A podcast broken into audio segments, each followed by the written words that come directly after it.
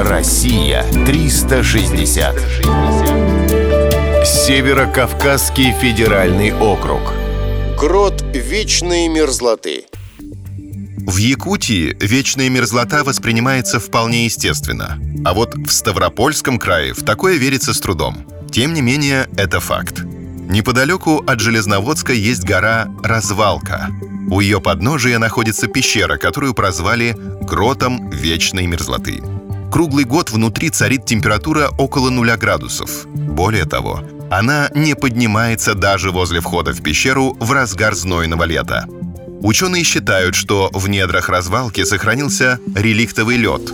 Он образовался еще в ледниковый период. Зона мерзлоты находится на высоте около 700 метров и занимает площадь порядка 1 гектара.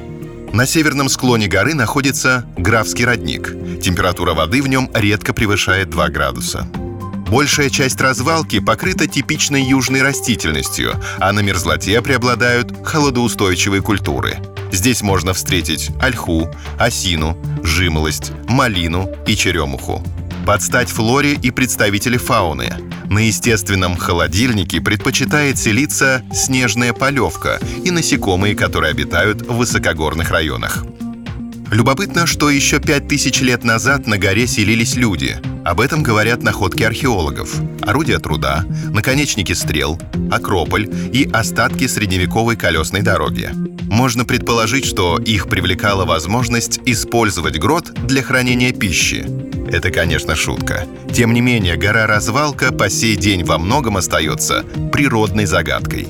Не зря еще в 1961 году ей присвоили титул Краевого памятника природы. Россия 360. Всегда высокий градус знаний. Только на радиоискатель.